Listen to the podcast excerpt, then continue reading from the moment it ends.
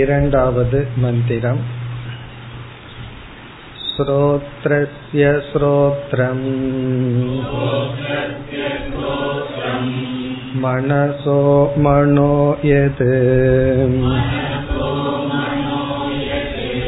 वाचोकवाचम्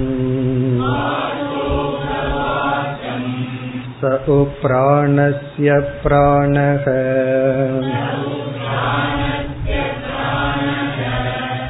चक्षुषश्चक्षुः अतिमुच्य धीराः प्रेत्यास्मान् लोकान् अमृता भवन्ति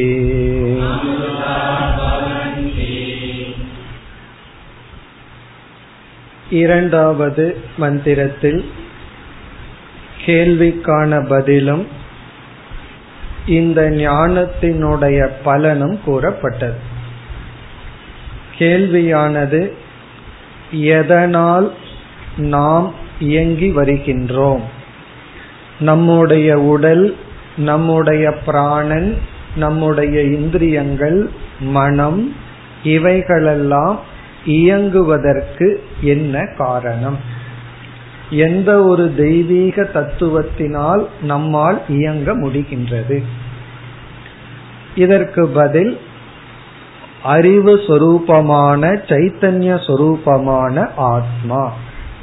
ஆத்மா என்றால் நான் என்ற சொல்லுக்கு உகந்த சரியான பொருள். நான் நான்கிற சொல்லை பயன்படுத்துகின்றோம்.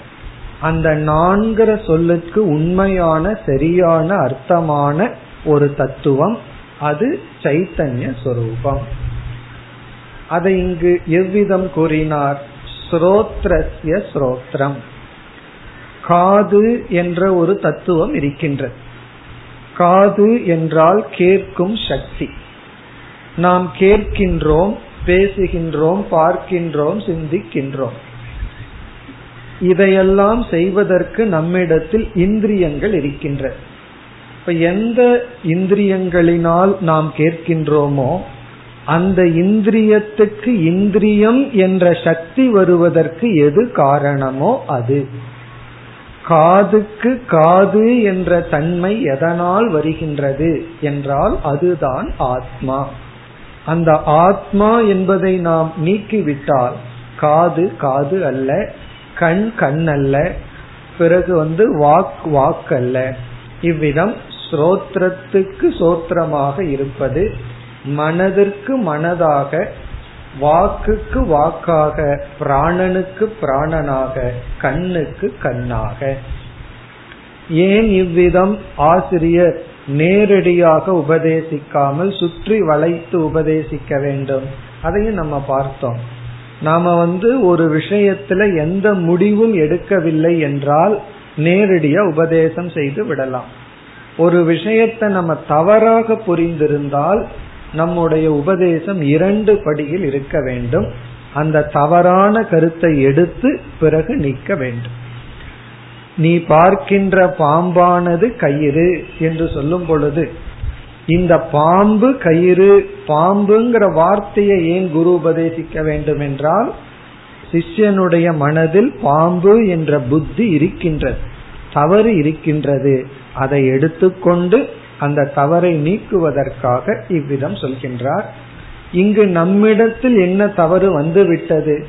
குரு இவ்விதம் உபதேசிக்க என்றால் காது என்ற ஒரு இந்திரியத்துக்கு இயற்கையாக சுயமாக கேட்கும் சக்தி இருப்பதாக நாம் நினைத்து விட்டோம். உண்மையில் ஜடமான இந்திரியம் ஜடமான மனம் ஜடமான இந்த உடல் இயற்கையாக அதனிடத்திலேயே சேத்தனம் என்ற ஒரு தத்துவம் இருப்பதாக நாம் நினைத்து விட்டோம். ஆத்மாவினுடைய சைத்தன்ய தன்மையை உடலின் மீது ஏற்றி வைத்து இந்த உடல் சுயமாக இயங்குவதாக நாம் நினைக்கின்றோம். காதுக்கு கேட்கும் சக்தி இயற்கையாக சொரூபமாக இருப்பதாக நாம் நினைக்கின்றோம். இப்ப தண்ணீரை தொட்டு பார்க்கிறோம் உஷ்ணமா இருக்கு. உடனே குழந்தை முதல்ல என்ன நினைக்கும்? தண்ணீரினுடைய சுவாவம் உஷ்ணம்னு நினைக்கும். முதல் முதல்ல ஒரு குழந்தைய வெந்நீர்ல கைய வைக்க வச்சோம்னா அந்த குழந்தை நினைக்கும். பிறகு அது என்ன கரெக்ட் பண்ணிக்கும்? தண்ணீரினுடைய சுவாவம் வந்து உஷ்ணம் அல்ல. அது நெருப்போடு சேர்ந்தாதான் அது உஷ்ணமாகும். அது சுயமாக விட்டு விட்டால் அதனுடைய நேச்சர் வந்து குளிர்ந்த தன்மை. அது குழந்தை வந்து பிறகுதான் புரிஞ்சுக்கும். ஆனா ஆரம்பத்துல வந்து என்ன புரிந்து கொள்ளும்? முதல் முதல்ல தொடும் பொழுது இதனுடைய சொரூபமே உஷ்ணம்னு புரிஞ்சுக்கும்.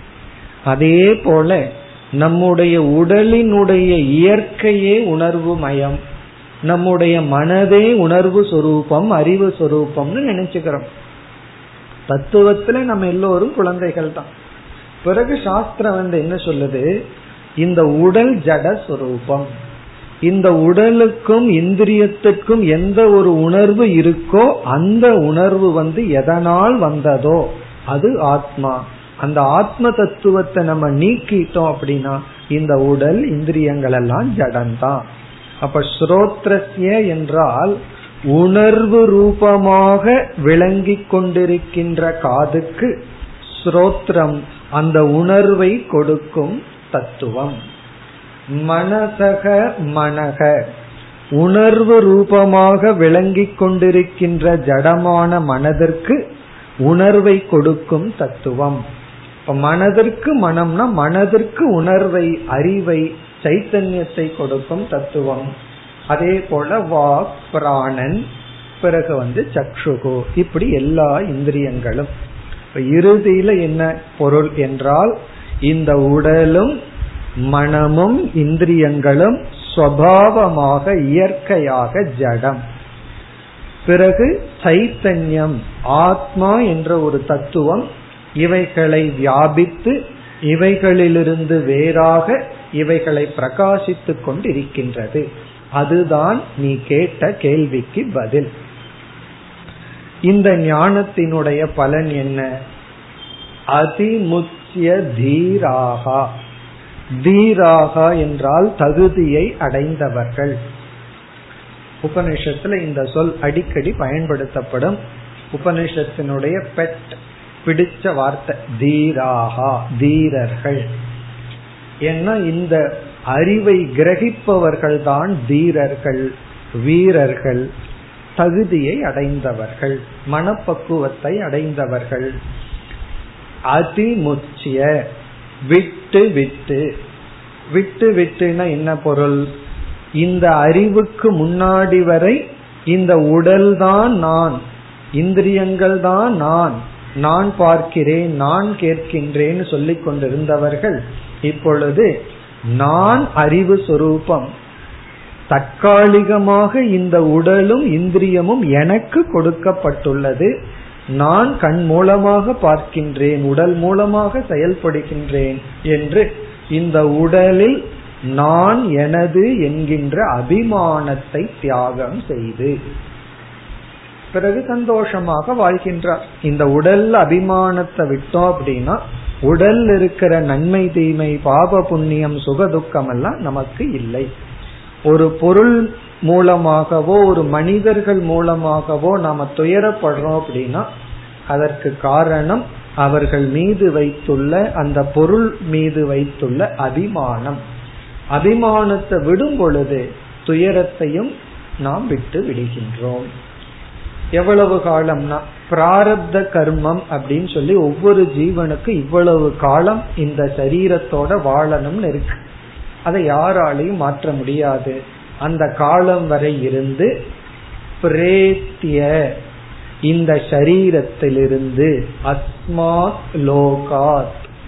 அஸ்மாத் லோகம்னா இந்த இடத்துல லோகம்னா நம்முடைய சரீரம் தான் இந்த உடலிலிருந்து இந்த உலகத்திலிருந்து நீங்கிய பின் அமிர்தாகா பவந்தி. அமிர்தாகா என்றால் அவர்கள் பிரம்மஸ்வரூபமாகவே இருப்பார்கள் மரணமற்றவர்களாக இருப்பார்கள். அப்படின்னு என்ன அர்த்தம்? மீண்டும் பிறப்பதில்லை. மீண்டும் மனித ஜென்மத்தை அவர்கள் எடுப்பதில்லை. இத்துடன் கேள்வி கேள்விக்கான பதில் முடிவடைகின்றது. உண்மையில் உபனிஷத்தே முடிவடைகின்றது. கேனோபனிஷத்துலதான் எடுத்த உடனே கேள்வி. அங்க கதையோ குருவினுடைய பெயரும் நமக்கு தெரியாது சிஷ்யனுடைய பெயரும் நமக்கு தெரியாது. அதனால வந்து சங்கரர் எழுதுறார் தகுதியுடைய ஒரு சிஷ்யன் தகுதியுடைய குருவை அணுகி இவ்விதம் கேள்வி கேட்கின்றான். அவ்வளவுதான். பிறகு வந்து இனிமேல் வருகின்ற பகுதிகள் எல்லாம் விளக்கம். இந்த பதிலுக்கான விளக்கம். சுருக்கமா பதில் சொல்லி பிறகு தன்னுடைய பதிலை விளக்குவர். சங்கரருடைய விளக்க உரைய பார்த்தாலும் இந்த ஸ்டைல தான் அவர் பின்பற்றி இருக்க ஒரு பெரிய சந்தேகங்கள் எல்லாம் வரும். அந்த சந்தேகம் வந்த உடனே ஒரே ஒரு சொல்லுல பதில் சொல்லிட்டு பிறகு அவர் என்ன பண்ணுவார்? அவருடைய அந்த சொல்லையே விளக்குவார். அதே போல இங்கு சுருக்கமாக பதில் சொல்லப்பட்டு விட்டது.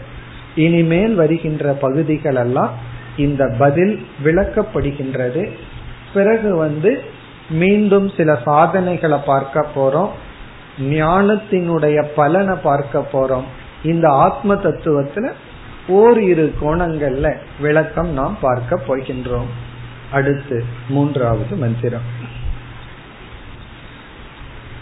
न तत्र चक्षुर्गच्छति न वाग्गच्छति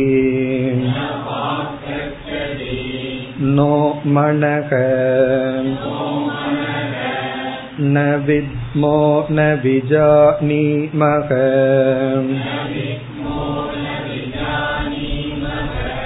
यतैतदनुशिष्यात्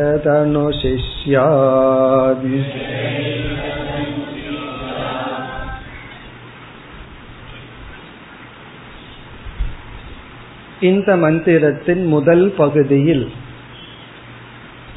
இப்படிப்பட்ட இந்த ஆத்ம தத்துவத்தை எவைகளெல்லாம் விளக்காது என்று சொல்லப்படுகிறது. இந்த ஆத்ம தத்துவத்தை எந்தெந்த தத்துவங்கள் விளக்காது? அல்லது இந்த ஆத்மாவுக்கு இனி ஒரு லட்சணம் அப்ரமேயக? அப்பிரமேயகிறது ஆத்மாவுக்கு ஒரு லட்சணம். ஆகவே முதல் வரி வந்து அந்த லட்சணம் ஆத்மாவுக்கு கொடுக்கப்படுகிறது. அப்பிரமேயக பிறகு இரண்டாவது வரியில் குருவானவர் இந்த உபதேசத்தை பற்றிய ஒரு கருத்தை கூறுகின்றார்.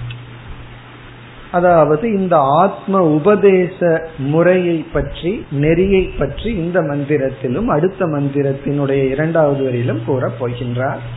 அதை பிறகு பார்ப்போம். முதல் வரிக்கு வருவோம். அப்பிரமேயகங்கிற சொல்லுக்கு பொருள் எந்த பிரமாணத்தினாலும் விளக்கப்பட முடியாதது. பிரமேயம் என்றால் அறியத்தக்கது. பிரமேயம் அளவிடத்தக்கது. அப்பிரமேயம் என்றால் அளவிட முடியாது அளக்க முடியாது. பிரமாணங்கள் மூலமாக இதை புரிந்து கொள்ள முடியாது. இத கேட்கும் பொழுதே நமக்கு சந்தேகம் வரணும். நம்ம வந்து உபனிஷத் பிரமாணத்தினால ஆத்மா அறியப்படும்னு படிச்சிருக்கோம் சாந்தி பாடத்திலையும் வந்திருக்கு. பிரம்ம ஔபனிஷதம். பிறகு இங்கு இப்படி சொல்லப்படுகிறதுன்னா நம்ம விளக்கத்துல இதனுடைய தத்துவத்தை பார்ப்போம். இது வந்து சாமான்யமான லட்சணம் அப்பிரமேயம். ஆத்மாவை வந்து பிரமாணத்தினால உணர முடியாது. அதனுடைய விளக்கம் என்ன? முதல் சொல் ந தத்ர சக்ஷுகு கச்சதி. தத்ர என்றால் ஆத்ம விஷயே. இந்த ஆத்ம விஷயத்தில் அதாவது ஆத்மாவினிடத்தில் பிரம்மனிடத்தில் இப்ப எந்த ஒரு தத்துவம் நமக்குள் இருந்து கண்களையும் காதுகளையும் பிரகாசப்படுத்தி கொண்டிருக்கின்றதோ அந்த ஒரு அறிவு சொரூபமான ஆத்மாவினிடத்தில் சக்ஷுகு கண்ணானது ந கச்சதி செல்லாது. கண் வந்து அங்கு செல்லாது. அப்படின்னா என்ன அர்த்தம்? கண்ணு போகாது அப்படின்னா கண்ணினால் அந்த ஆத்மாவை நாம் பார்க்க முடியாது. கண்களினால் ஆத்ம தத்துவத்தை பார்த்து இதுதான் ஆத்மான்னு பார்க்க முடியாது. காரணம் ஏதாவது இருக்குன்னு சொன்னா உடனே என்ன சொல்லிடுவோம் காட்டுங்க அப்படின்னு சொல்லிடுவோம் காட்டினா தான் நான் அதை நம்புவேன். இப்ப பார்த்தா தான் நம்புவேன்னு சொன்னா இந்த ஆத்மா வந்து பார்க்க முடியாது. கண் வந்து இந்த ஆத்மாவை பார்க்க முடியாது. காரணம் என்னன்னா இந்த கண்ணு எதனால பார்க்குதோ அது ஆத்மா. எதனால கண்ணுக்கு கண்ணுங்கிற ஒரு ஸ்டேட்டஸ் வந்திருக்கோ அது ஆத்மா. அப்படி இருக்கும் பொழுது இந்த கண் வந்து ஆத்மாவை பார்க்க முடியாது. இல்லையே திரும்பி பார்க்கலாமே அப்படின்னா. ஏன்னா கண்ணுக்கு பின்னாடி தான் இந்த ஆத்மா இருக்கு.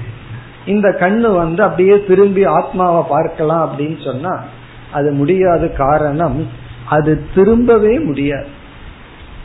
கண்ணு வந்து அது திரும்பி பார்க்க முடியாது. திரும்பி பார்க்கிறது அப்படின்னா என்ன நடக்கணும் அப்படின்னா இந்த சைத்தன்யத்தை தன்னிடமிருந்து பிரிச்சு வெளியே வச்சு கண்ணு பார்க்கணும். அப்பதான் வந்து கண்ணுனால பார்க்க முடியும். ஒரு பொருளை எடுத்து கண்ணுக்குள்ளேயே மாட்டி விட்டுட்டோம்னு வச்சுக்கோமே அதை பார்க்க முடியுமோ? முடியாது. இந்த கான்டாக்ட் லென்ஸ் எல்லாம் இருக்கே. அதை நம்ம கண்ணில் பார்க்கணும்னு என்ன பண்ணுவோம்? அதை வெளியே எடுத்து கையில வச்சு தான் பார்ப்போம். அது எப்படி இருக்கு? என்ன கலர் இருக்கு? அதுல ஏதாவது டஸ்ட் இருக்கான்னு சொல்லி. அதை கண்ணுக்குள் இருக்கும்போது அதை நம்ம பார்க்க முடியாது. அப்படி கண்ணுக்கு பின்னாடி இருக்கிற சைத்தன்யத்தை கண்ணு பார்க்கணும்னா அந்த கண்ணு என்ன செஞ்சு ஆகணும் அந்த சைத்தன்யத்தை தன்னிடத்திலிருந்து கலட்டி வெளியே வச்சு பார்க்கணும். அது எப்ப தன்னிடத்திலிருந்து வெளியே எடுத்துருதோ அப்ப கண்ணுக்கு கண்ணுங்கிற ஸ்டேட்டஸே போயிடும். கண்ணுக்கு பார்க்கிற சக்தி போயிடும். இப்ப கண்ணுக்கு பார்க்கிற சக்தி எப்ப போயிரும்னா தனக்கு பின்னாடி இருக்கிற ஆத்மாவை எடுத்து முன்னாடி வச்சா. அப்ப எப்படி கண்ணு பார்க்க முடியும்? சோ ஆகவே தத்ர சக்ஷுகு ந கச்சதி. கண்ணுக்கு கண்ணுங்கிற தன்மையை கொடுக்கிற ஆத்மாவை கண் பார்க்காது. கண்ணுனால பார்க்க முடியாது. இதுவும் நம்ம சுத்தி வளைச்சு சொல்ற பதில். சுருக்கமா பதில் சொல்லணும்னா கண்ணு வந்து ஒரு வர்ணத்தையும் ரூபத்தையும் தான் பார்க்கும். கண்ணு வந்து எதையாவது பார்க்கணும்னா அதுக்கு ஒரு ஃபார்ம் இருக்கணும். அதுக்கு ஒரு கலர் இருக்கணும். இந்த ரெண்டு தான் கண்ணுனால பார்க்க முடியும். இந்த சைத்தன்யத்துக்கு வர்ணமும் கிடையாது ஃபார்மும் கிடையாது. அதுக்கு ஒரு உருவம் இருந்தா பார்த்துடலாம்.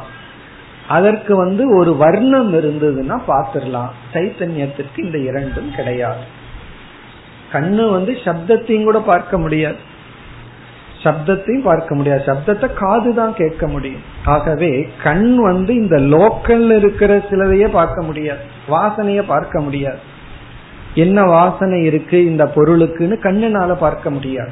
அப்படி கண்ணுக்கு பார்க்கிற சக்தி வந்து ஃபார்ம் அண்ட் கலர் ஒரு பொருள் என்ன ஃபார்ம்ல இருக்கு அத சின்ன பொருளா இருந்ததுன்னா கையில தொட்டு பார்த்துடலாம். இது இந்த ஃபார்ம்ல இருக்கு இந்த உருவத்துல இருக்குன்னு. ஆனா ஒரு பெரிய மலை இருக்கு. அத வந்து நம்ம கண்ணில் தான் பார்க்க முடியும். அதை போய் தொட்டு பார்த்து பெரிய மலைன்னு உணர முடியாது. ஆகவே உருவத்தையும் வர்ணத்தை தான் கண் பார்க்க முடியும். அப்படி சக்ஷுகு ந கச்சதி.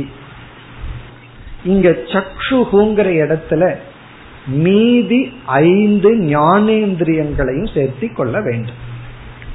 கண்ணு பார்க்க முடியாதுன்னு சொன்னா அந்த ஆத்மாவை சைத்தன்யத்தை டேஸ்ட் பண்ணிடலாமா நாக்குனால அதை உணர முடியுமா? அல்லது நுகர்ந்து பார்த்திடலாமா அல்லது தொட்டு உணர முடியுமா? என்றால் முடியாது. அதை தொட்டு உணரணும்னா என்ன செய்யணும்? அந்த தொட்டு உணர்ற சக்திக்கு பின்னாடி இருக்கிற சைத்தன்யத்தை எடுத்து முன்னாடி வைக்கணும். அப்படி முன்னாடி வச்சோம்னா தொட்டு உணர்ற சக்தி இருக்காதங்க அப்படி ஐந்து ஞானேந்திரியங்களினாலும் இந்த ஆத்மாவை கிரகிக்க முடியாது. இந்த உபனிஷத்திலேயே அடுத்து இரண்டு மூன்று மந்திரத்துக்கு பிறகு பார்க்க போறோம். யாராவது வந்து நான் ஆத்மாவை பார்த்தேன்னு சொன்னா இங்க உபனிஷத் சொல்லுது நீ பார்த்தது ஆத்மா அல்ல. அது எப்படி அவ்வளவு தூரம் உறுதியா சொல்றீங்கன்னா நீ பார்த்தன்னு சொன்னதுனாலேயே. நீ பார்த்தன்னு சொன்னதுனாலேயே நான் சொல்றேன் நீ பார்க்கல. இல்ல நான் ஆத்மாவினுடைய சவுண்ட கேட்டேன் அப்படின்னா நீ ஆத்மாவை கேட்கல உணரல. எப்படி சொல்றீங்கன்னா நீ இந்த சவுண்ட கேட்டன்னு சொன்னதுனாலே. போய் டாக்டர் பாரு ஏதாவது கேஸ் ட்ரபிள் இருக்குன்னு சாஸ்திரம் சொல்லு நீ கேட்கிற சவுண்ட் எல்லாம் ஆத்மாவினுடைய சவுண்ட் அல்ல. நீ பார்க்கிற உருவம் அல்ல ஆத்மாவினுடைய உருவம் அல்லன்னு நம்ம இங்கேயே பார்க்க போறோம். இப்ப இங்கு வந்து எந்த ஞானேந்திரியங்களினாலும் இந்த ஆத்மாவை கிரகிக்க முடியாது.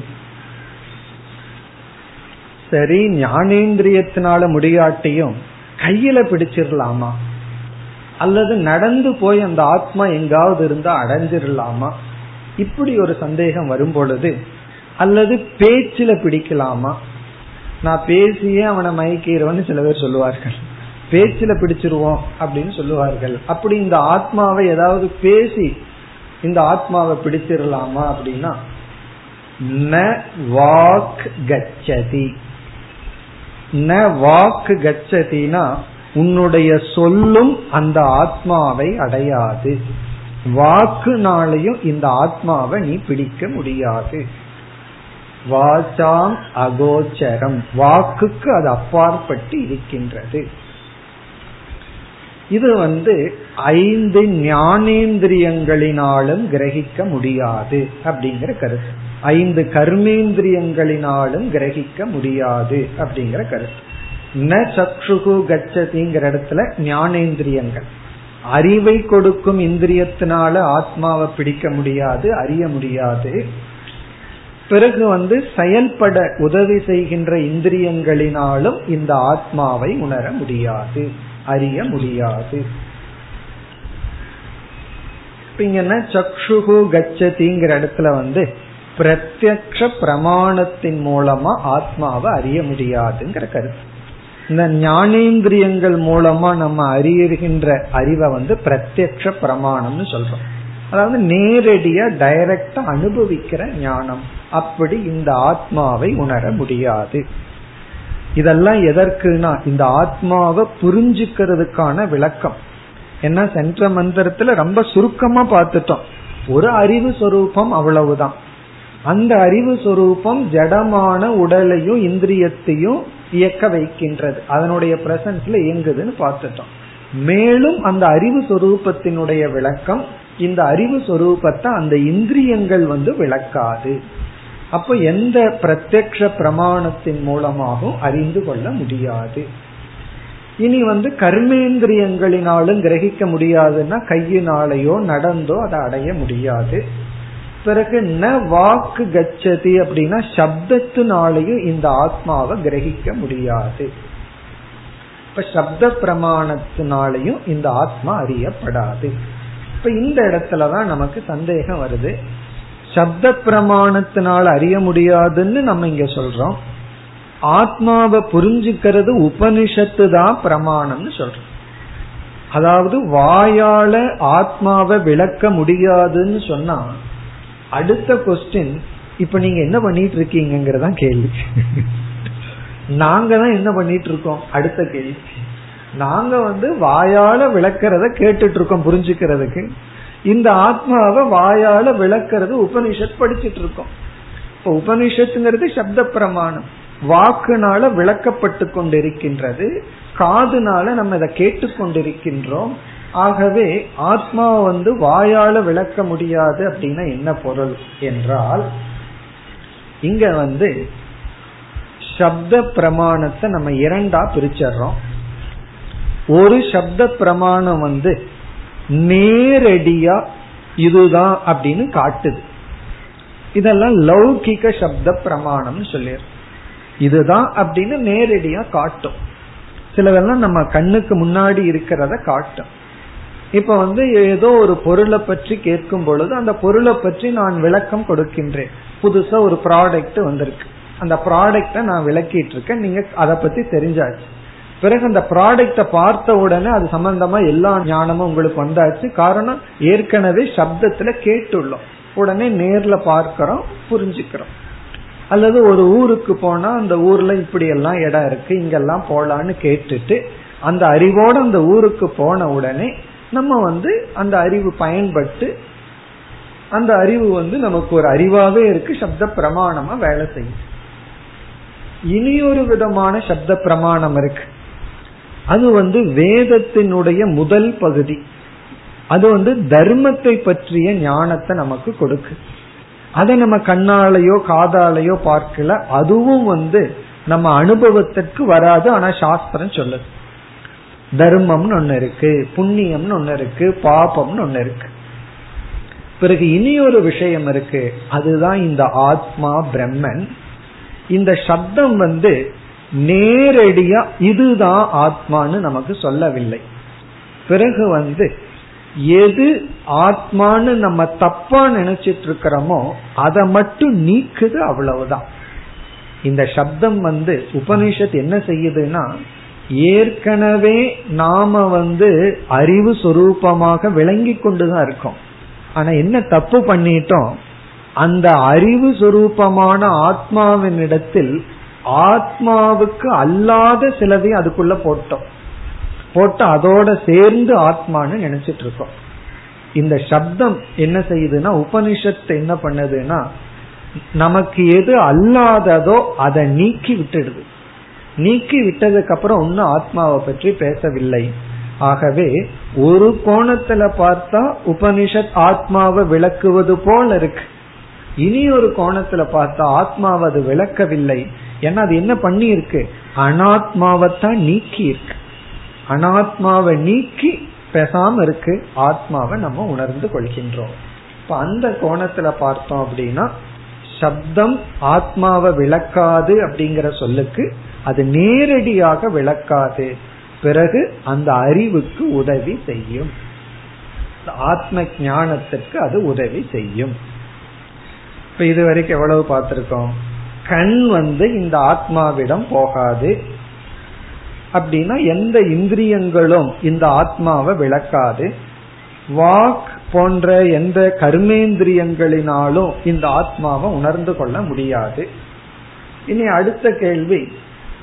சரி கண்கள் வேண்டாம் காதுகள் வேண்டாம் சொற்கள் வேண்டாம் மனதளவிலேயே ஆத்மாவை உணர்ந்து கொள்ள முடியுமா?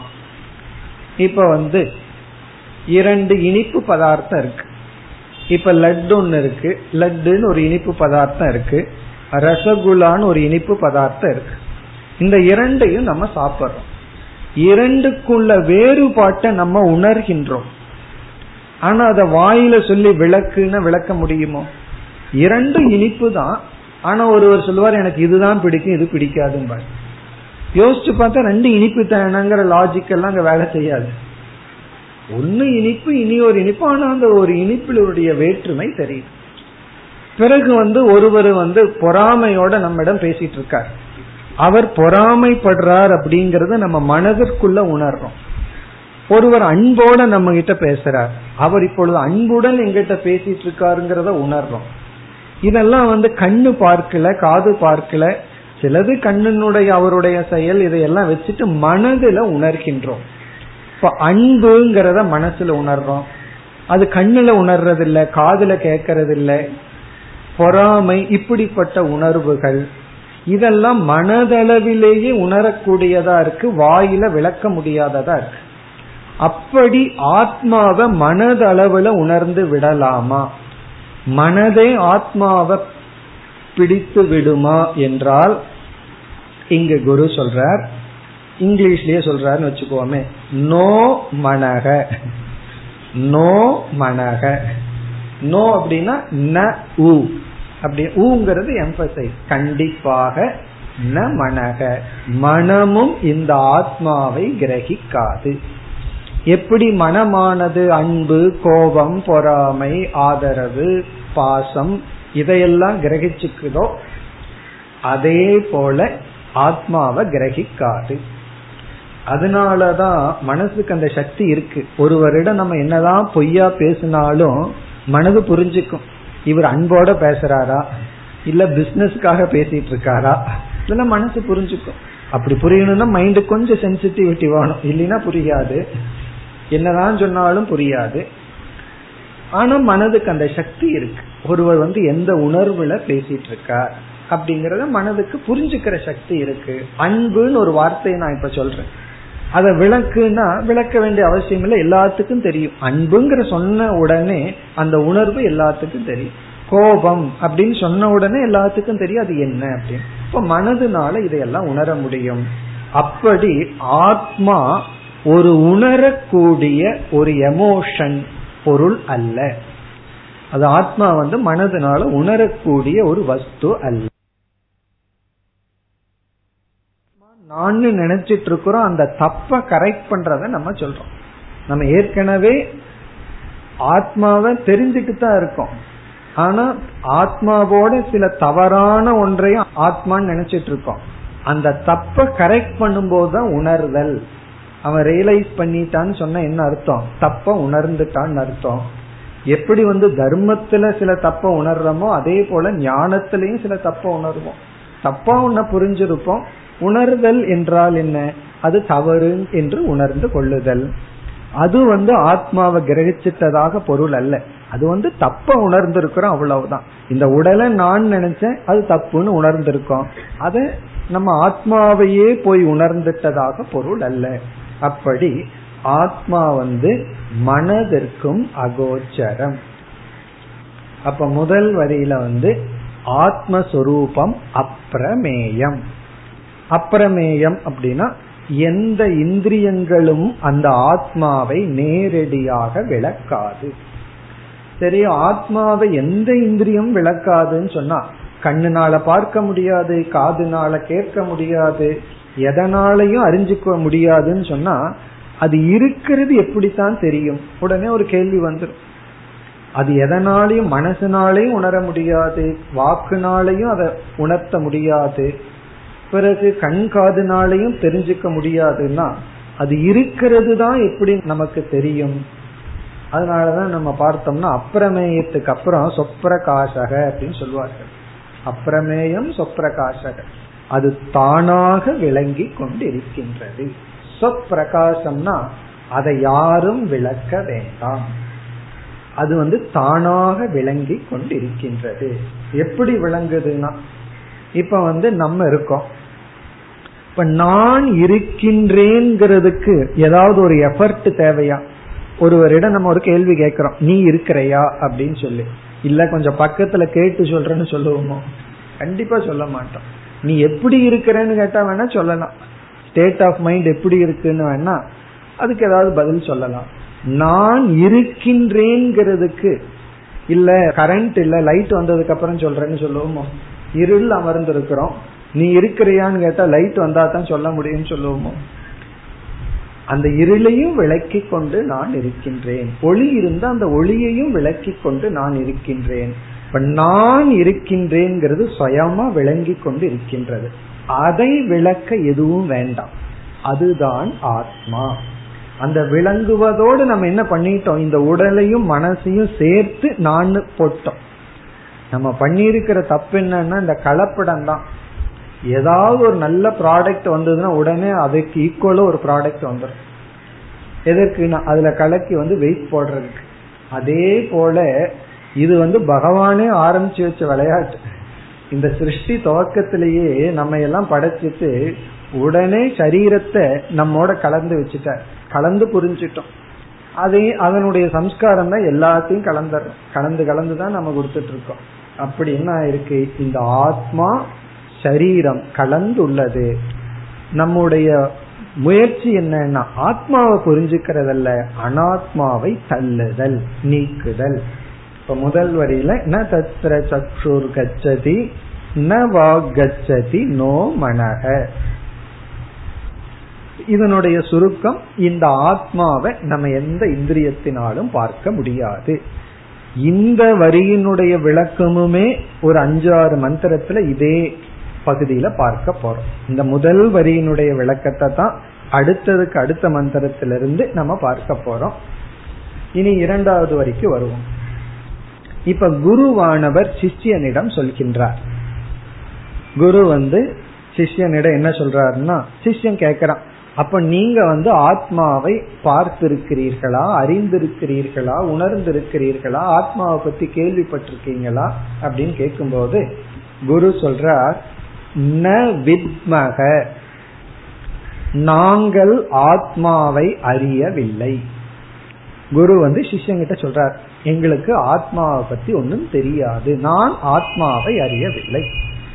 ப்ளூரல்ல சொல்றார் ஆனா என்ன நான்னு நம்ம புரிஞ்சுக்கலாம். எனக்கு ஆத்மாவை தெரியாது நான் அறியவில்லை. இப்ப இங்க வந்து ஒரு கேள்வியை நம்மளால கற்பனை பண்ணிக்கணும். சிஷ்யன் வந்து குரு கிட்ட கேக்குறான் நீங்க ஆத்மாவை அறிஞ்சிருக்கிறீங்களா? பார்த்திருக்கிறீர்களா? அறிந்துள்ளீர்களா? அப்படின்னு ஒரு கேள்வியை நம்மளாக மனதுல கற்பனை பண்ணோம்னா அதுக்கு குரு சொல்ற ந வித்மக நாங்கள் ஆத்மாவை அறியவில்லை. சரி நீங்க அறியாட்டி பரவாயில்ல எனக்காவது அறிய வைக்க முடியுமா? நீங்க எப்படியோ போங்க அறிஞ்சுக்கலையோ அறியலையோ அது எனக்கு முக்கியம் இல்லை எனக்கு இந்த ஆத்மாவை காட்ட முடியுமா? நீங்க பார்த்தீங்களா இல்லையாங்கிறது எனக்கு முக்கியம் இல்லை எனக்கு பார்க்கணும். எனக்கு நீங்கள் காட்ட முடியுமா அப்படின்னு அவன் கேட்கறதாக ஒரு கேள்வி. அதற்கு அடுத்த சொல்லல பதில் குரு பதில் சொல்ற ந விஜானீமக எங்களுக்கு தெரியவில்லை. என்ன தெரியவில்லை? அடுத்த பகுதியில யதா ஏதத் அனுஷிஷ்யாத். யதா எப்படி ஏதத் இந்த ஆத்ம தத்துவத்தை அனுஷிஷ்யாத் இதை உங்களுக்கு வந்து காட்ட முடியும். இதை விளக்க முடியும் என்றும் எங்களுக்கு தெரியவில்லை. குரு என்ன சொல்றார்? எனக்கும் தெரியாது. எனக்கு வந்து இதை தெரிவிக்கவும் தெரியவில்லை. ரெண்டு தெரியலன்னு சொல்றார். எனக்கும் ஆத்மாவை பத்தி தெரியாது. உனக்கு எப்படி தெரிவிக்கணுங்கிறது தெரியாதுன்னு சொல்ற இதுதான் ஞானம். ரொம்ப பேர்த்துக்கு வந்து தெரியாத விஷயம் என்ன தெரியுமோ? தனக்கு தெரியலிங்கிறது தான் எல்லாம் தெரியும் தெரியும் நினைச்சிட்டு காலில் நடக்கிற மாதிரி தலையில நடந்து கொண்டு இருக்கின்றார்கள். ஆனா உண்மை என்ன தெரியுமோ? தனக்கு தெரியாது அப்படிங்கறத தெரிஞ்சுக்கிறது தான் இப்ப குரு சொன்ன ரெண்டு தெரியாதுங்கிறார். எனக்கும் தெரியல. எனக்கு எப்படி அணுசிஷ்யாத்துனா இந்த ஆத்மாவை வந்து விளக்குவதுங்கிறது எனக்கு தெரியாது. இதனுடைய தாத்பரியம் என்ன அப்படின்னு இப்ப பார்ப்போம். இதனுடைய மீனிங்கை மட்டும் இப்ப பார்த்தோம். குரு வந்து என்ன சொல்றார்? சிஷ்யம் கேட்கிறான் நீங்க ஆத்மாவை பார்த்திருக்கீங்களா? குரு சொல்றார் நான் பார்க்கவில்லை. எனக்கு காட்ட முடியுமா? குரு சொல்றார் முடியாது. நானும் பார்க்கல. உனக்கும் காட்ட முடியாது. அதுதான் பதில். இப்ப என்ன வித்மகன நாங்கள் அறியவில்லை நாங்கள் பார்க்கவில்லை. ந விஜானீமக எங்களுக்கு தெரியவும் தெரியாது. என்ன? யதா ஏதத் ஏதத்னா இந்த ஆத்ம தத்துவத்தை அனுசிஷ்யாத். இதை எப்படி உனக்கு காட்டுவது எப்படி உனக்கு சொல்லிக் கொடுக்கறதுன்னு எனக்கு தெரியாது. அப்படின்னு சொல்லி சொல்ற பிறகு ஏன் என்கிட்ட பேசிட்டு இருக்கீங்கன்னு கேட்கலாம். அதுக்கு குரு சொல்ற நீ கேள்வி கேட்கறதுனால நீ என்ன பேசாம விட்டுருந்தா நானும் பேசிட்டு இருக்க மாட்டேன் அப்படின்னு குரு சொல்லுவார். பிறகு எதுக்கு உபதேசம் பண்ணிட்டு இருக்கீங்கன்னா கேட்கறதுனால. நீங்க எல்லாம் எந்திரிச்சு போயிட்டா நான் என்ன பண்ணுவேன்? அப்படி. ஏதோ ஆள் இருக்கு பேசுறோம் அவ்வளவுதான். இதுதான் குரு வந்து சொல்ற இனி இதனுடைய தாத்பரியம் என்ன? ரொம்ப அழகான சூக்மமான இடம் இந்த இதனுடைய தாத்பரியம் என்ன? எதுக்கு குரு வந்து எனக்கும் தெரியாது சொல்லி கொடுக்கவும் தெரியாதுன்னு சொல்ற இதனுடைய சாராம்சம் என்னன்னா பலர் வந்து இது போன்ற ஒரு சந்தேகத்துடன் இருக்கின்றார்கள். இந்த ஆத்மாவை பார்க்க முடியுமா? இந்த ஆத்மாவை நம்ம அனுபவிக்க முடியுமா? ரொம்ப பேர்த்துக்கு இது ஒரு கேள்வி. சில பேர் பத்து வருஷம் வேதாந்தம் படிச்சு பதினோராவது வருஷம் கேட்கிற கேள்வி இன்னும் ஆத்மாவை அனுபவிக்கல அதுதான் பாக்கின்னு சொல்லுவார்கள். எல்லாம் முடிஞ்சது அதை ஒன்னும் அனுபவிக்கல அதுதான் பாக்கின்னு சொல்லுவார்கள். அதனுடைய அர்த்தம் என்ன? ஆத்மாவை அனுபவிக்கணும். என்ன அது நம்முடைய சம்ஸ்காரம்? எந்த ஒரு பொருளையும் அனுபவிச்சு தான் அதனுடைய அறிவை அடைஞ்சு அடைஞ்சு பழகி இருக்கும் அனுபவமும் அறிவும் சேர்ந்தே இருக்கு. அப்படி இருக்கும்போது இந்த ஆத்மாவை அனுபவிக்கணும் அனுபவிக்கணுங்கிற எண்ணத்துல சிஷ்யன் குருவிடம் கேட்கிறான் நீங்கள் ஆத்மாவை அனுபவித்துள்ளீர்களா? நீங்கள் பார்த்துள்ளீர்களா? இப்படி சிஷ்யன் கேள்வி கேட்கும் பொழுதே சிஷ்யனிடத்துல என்ன தவறு நடந்துள்ளதுன்னா அவன் வந்து ஆத்மா அனுபவிக்க கூடிய பார்க்கக்கூடிய பொருள்னு முடிவு பண்ணி இந்த கேள்வியை கேட்கின்றான். இப்ப வந்து நம்ம ஒருவரிடம் போய் நீங்க கடவுளை பார்த்திருக்கீங்களான்னு கேட்கிறோம். அப்படி கேட்கும் போதே நாம என்ன முடிவு பண்ணிட்டு இந்த மாதிரி கேட்கிறோம்? கடவுள் வந்து பார்வைக்கு உட்பட்ட பொருள்ங்கிற ஜட்ஜ்மெண்ட்ல தான் இந்த கேள்வியை கேட்கிறோம். நம்ம முதல்ல என்ன பார்த்தோம்? சிஷ்யனுடைய கேள்வியில எப்படிப்பட்ட அறிவு இருந்தா இப்படி கேள்வி கேட்பான்னு பார்த்தோம். இந்த இடத்துல எப்படிப்பட்ட அஜானம் இருந்தா இப்படி கேட்கிறான்னு பார்க்கிறோம். இப்படி ஒரு சிஷ்யன் கேட்கும் பொழுது அல்லது சிலர் நம்ம இடத்துல வந்து கேட்கலாம். கடவுளை பார்த்திருக்கிறீர்களா? அப்படின்னு ஒரு கேள்வி. அந்த கேள்வியே அவங்க என்ன முடிவு பண்ணிட்டு கேட்டிருக்காங்க? கடவுள் பார்க்கக்கூடிய பொருள். அப்படின்னு முடிவு பண்ணி கேட்டுள்ளார்கள். அடுத்தது சரி நீங்க பார்த்தீங்களோ இல்லையோ எனக்கு காட்ட முடியுமா? இங்கேயும் என்ன முடிவு செய்துள்ளார்கள்? தான் பார்க்க முடியும். சில பேர் சொல்லுவார்கள் அது மேடையில இருந்துட்டு பேசுவார்கள். கடவுள் இருந்தா இங்க வந்து முன்னாடி நிக்கட்டுமே அப்படி அவர் வந்து இவருடைய அத்தாட்சிக்காக காத்துட்டு இருக்கார். கூப்பிடலாம் வரலாம். வந்து நம்ம காட்டிக்கலாம் அப்படின்னு. அதுக்கு சாமிஜி பதில் சொல்லுவார் அப்படியே கடவுள் வந்து நின்னாலும் இவன் நம்ப மாட்டான் கடவுள் தான். காரணம் என்ன? அறிவு இல்லையே இருந்தா தானே நம்ப முடியும். சப்போஸ் கடவுளே வந்து நின்னாலும் கடவுள்னு நம்ப மாட்டான். அப்படி அதனாலதான் கடவுள் வர்றதில்லை. அவர் ஏன் வர்றதில்லை? நம்ம வந்தாலும் உனக்கு புரியாது. அப்புறம் வந்து என்ன பிரயோஜனம்? ஃபர்ஸ்ட் நாள் கடவுள்னால அப்படி வர முடியாது. காரணம் என்ன? இப்படி சொல்றானே அந்த சக்தியை கொடுத்துட்டு அவனுக்கு பின்னாடி தான் உட்கார்ந்துட்டு இருக்காரு. எப்படி வந்து முன்னாடி நிற்பார் ஆகவே கடவுளை பார்த்தீர்களா? அல்லது காட்ட முடியுமாங்கிற கேள்வியில சிஷ்யனுடைய தப்பு என்னன்னா அது பார்வைக்கு உட்பட்டது அனுபவத்திற்கு உட்பட்டது. இந்த தவறு இந்த இரண்டாவது வரியில் நீக்கப்படுகிறது. ந வித்மக என்றால் நாங்கள் அதை ஒரு பொருளாக இதுவரை அனுபவித்ததில்லை. இதுதான் இதனுடைய சாராம்சம். ந வித்மக இஸ் ஈக்வல் டு நாங்கள் இந்த ஆத்ம தத்துவத்தை ஒரு பொருளாக பார்க்கக்கூடிய கேட்கக்கூடிய சுவைக்கக்கூடிய அல்லது சிந்திக்கக்கூடிய ஒரு பொருளாக அனுபவித்ததில்லை. இப்ப நாங்க ஆத்மாவை அனுபவிச்சதில்லை. சரி நீங்க அனுபவிக்காவிட்டாலும் எங்களுக்கு அனுபவத்தை கொடுக்க முடியுமான்னா யதா ஏதத் அனுஷிஷ்யாத் ந விஜானிமக. நாங்களும் உங்களுக்கு அனுபவத்தை கொடுக்க முடியாது. உங்களை அனுபவிக்க வைக்கவும் முடியாது. நாங்களும் அனுபவிக்கவில்லை. சுருக்கமா சொன்னோம்னா நாங்களும் பார்க்கல உங்களையும் பார்க்க வைக்க முடியாது. காரணம் என்னன்னா நாளில் நானே பார்க்கல நீ ஏன் பார்த்தர்ற அப்படி அல்ல. நானே பார்க்கல நீ பார்த்துட்டு என்ன ஆகுறது? அந்த பயத்திலயோ பொறாமைனாலேயோ அல்ல. என்னாலையும் பார்க்க முடியாது உன்னாலையும் பார்க்க முடியாது. காரணம் ஆத்மா அப்படிப்பட்ட தன்மையுடன் கூடியது. இவ்விதம் இரண்டாவது வரியில வந்து மேலும் ஆத்மஸ்வரூபத்தினுடைய விளக்கம். இந்த விளக்கம் வந்து நம்முடைய சுவாவமான ஒரு அறியாமையினுடைய அடிப்படையில் நம்மளுடைய தவறான எதிர்பார்ப்பு இந்த ஆத்மாவை நம்ம அனுபவிக்கணும் நேர்ல பார்க்கணும் இப்படி எல்லாம் இங்கெல்லாம் பல சந்தேகம் நமக்கு வரலாம். சில மகான்கள் எல்லாம் இறைவனுடைய தர்ஷனத்தை பார்த்துள்ளார்கள். இறை காட்சி அனுபவித்தார்கள். கனவுல பார்த்திருக்காங்க நேர்ல பார்த்திருக்காங்க. அதுக்கான பதிலையெல்லாம் நம்ம அடுத்த அடுத்த மந்திரத்துல பார்க்க போறோம். ஏன்னா இதனுடைய விளக்கம் இங்கு வரப்போகும் அதெல்லாம் நம்ம ஏற்றுக்கிறோம்.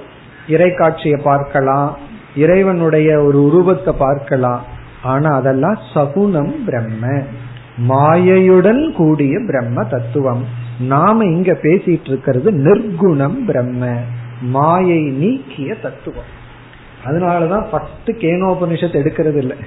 முதல்ல எடுத்தோம்னா என்ன ஆகும் தெரியுமா? எடுத்த உடனே நிர்குணத்தில் ஆரம்பிச்சு சகுணத்தில் இறங்குறோம். ஆனா மற்ற உபநிஷத்து வந்து கொஞ்சம் ஓரளவுக்கு ஸ்டெப் இருக்கு.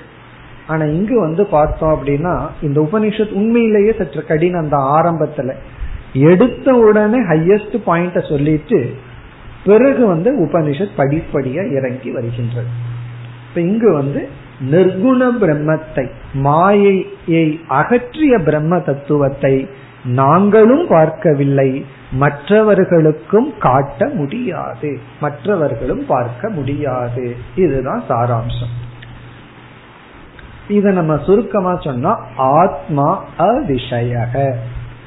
அனுபவத்துக்குரிய விஷயம் அல்ல முதல் வரி அப்பிரமேயக அறிவுக்குரிய விஷயம் அல்ல பிரமாணத்திற்குரிய விஷயம் அல்ல முதல் வரி. இரண்டாவது வரி அனுபவத்துக்குரிய விஷயம் அல்ல இதுதான் சாராம்சம். கடைசியா இந்த வரி எதை சொல்லுதுன்னா ஆத்மா அவிஷய அவிஷயம்னா not an object of experience நம்முடைய அனுபவத்துக்குரிய பொருள் அல்ல. இப்ப இதன் அடிப்படையில தான் இனிமேல் உபனிஷத் சொல்ல போ நீ எதையெல்லாம் அனுபவிக்கிறியோ அது ஆத்மா அல்ல அப்படின்னு சொல்லி. இத்துடன் இந்த மந்திரம் முடிவடைகிறது. இப்ப இந்த மந்திரத்துல வந்து நமக்கு ஆத்மாவை பற்றி மேலும் இரண்டு கருத்து கிடைச்சது. ஒன்று எந்த பிரமாணங்களும் ஆத்மாவை விளக்காது. இரண்டாவது ஆத்மாவை எந்த விதத்திலும் அனுபவிக்க முடியாது. இனி நாம் அடுத்து நான்காவது மந்திரத்திற்கு செல்வோம் अन्यतेव तद्विदितान्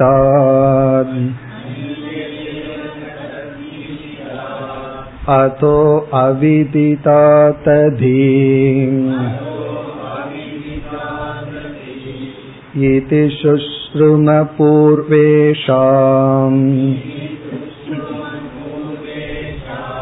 येनस्तद्व्याचचक्षिरे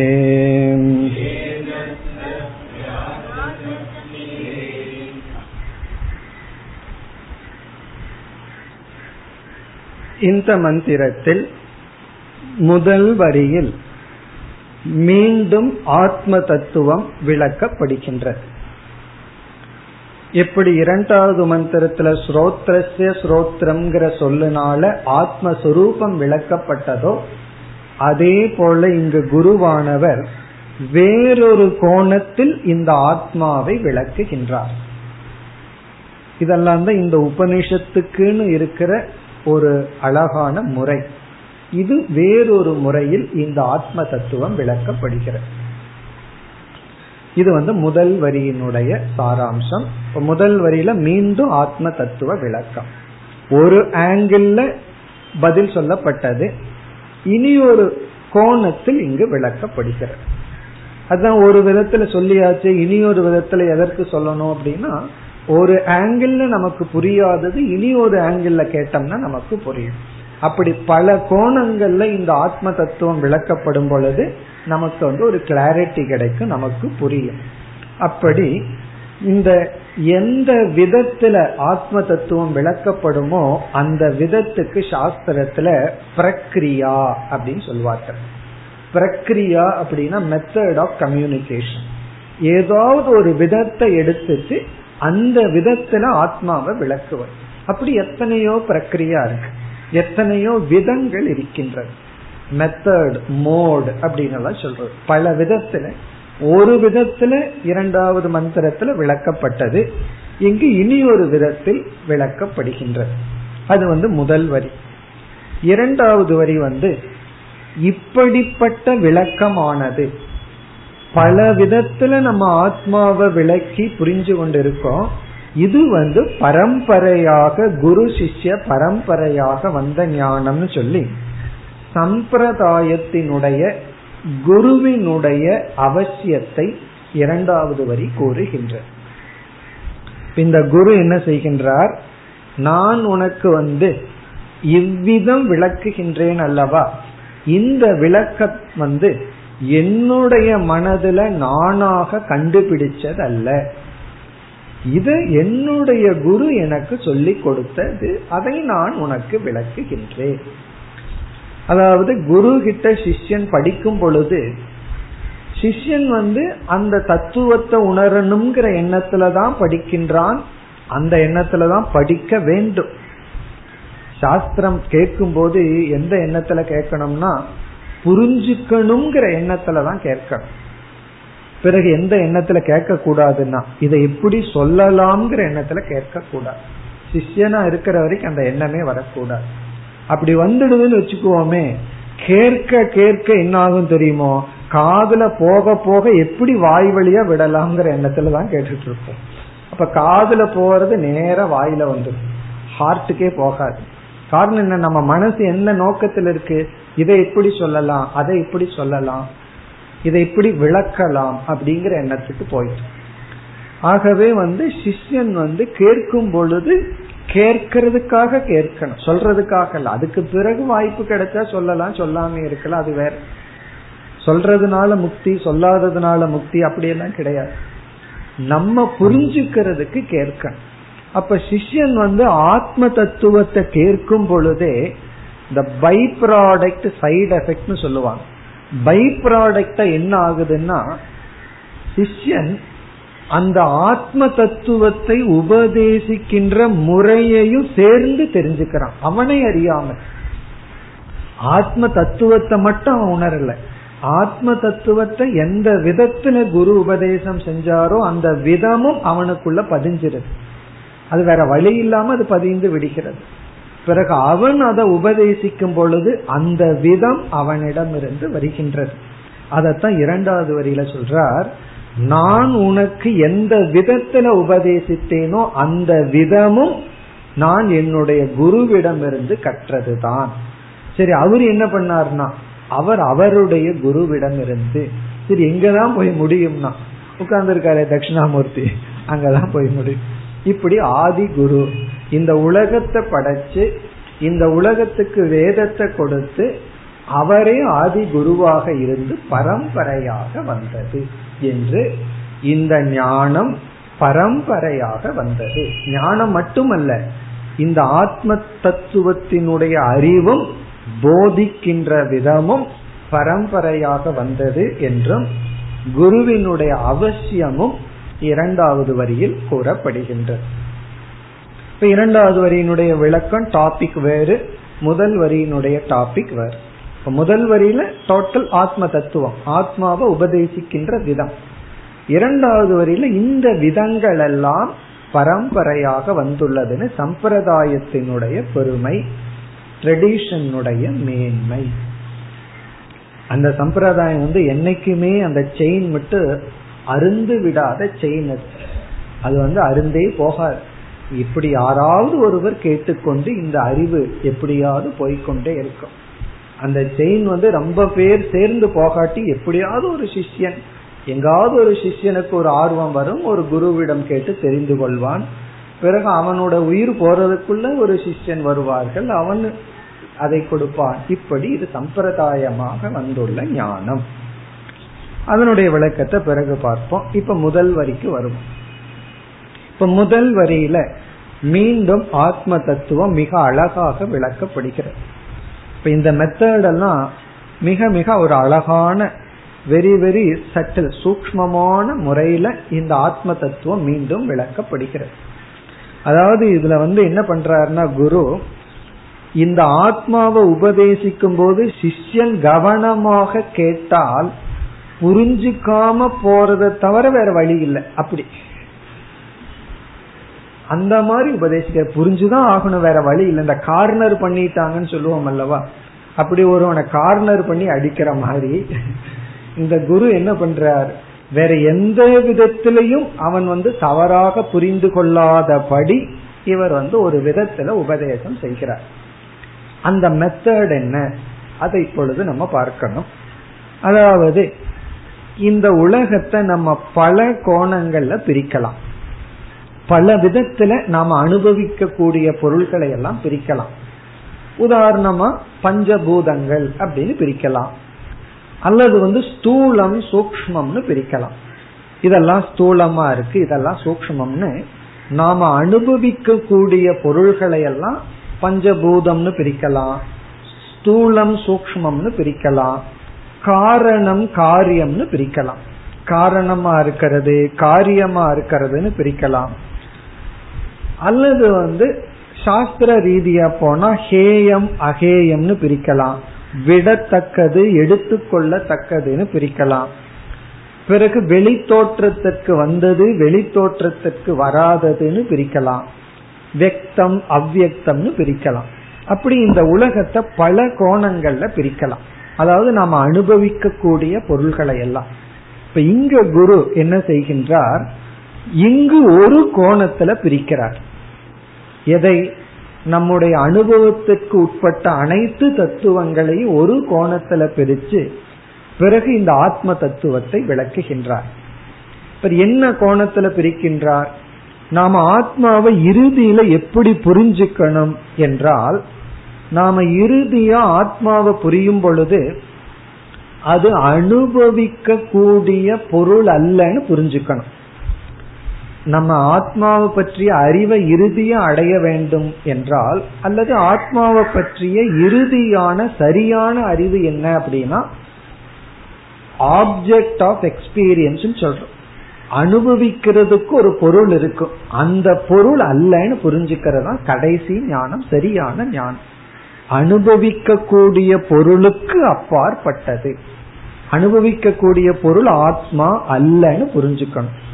அப்படி புரிஞ்சுக்கிறதுக்காக குரு வந்து இங்கு ஒரு கோணத்துல இந்த அனாத்மாவை இரண்டா பிரிச்சு இந்த இரண்டுக்கும் அப்பாற்பட்டதுன்னு சொல்லி சொல்ல போறார் அவர் எந்த கோணத்துல பிரிக்கிறார் எப்படி உபதேசம் செய்கின்றார்னு நாம் பார்க்க வேண்டும் அடுத்த வகுப்பில் பார்ப்போம் ॐ पूर्णमधः पूर्णमिधं पूर्णात् पूर्णमुदच्छते पूर्णस्य पूर्णमादाय पूर्णमेवावशिष्यते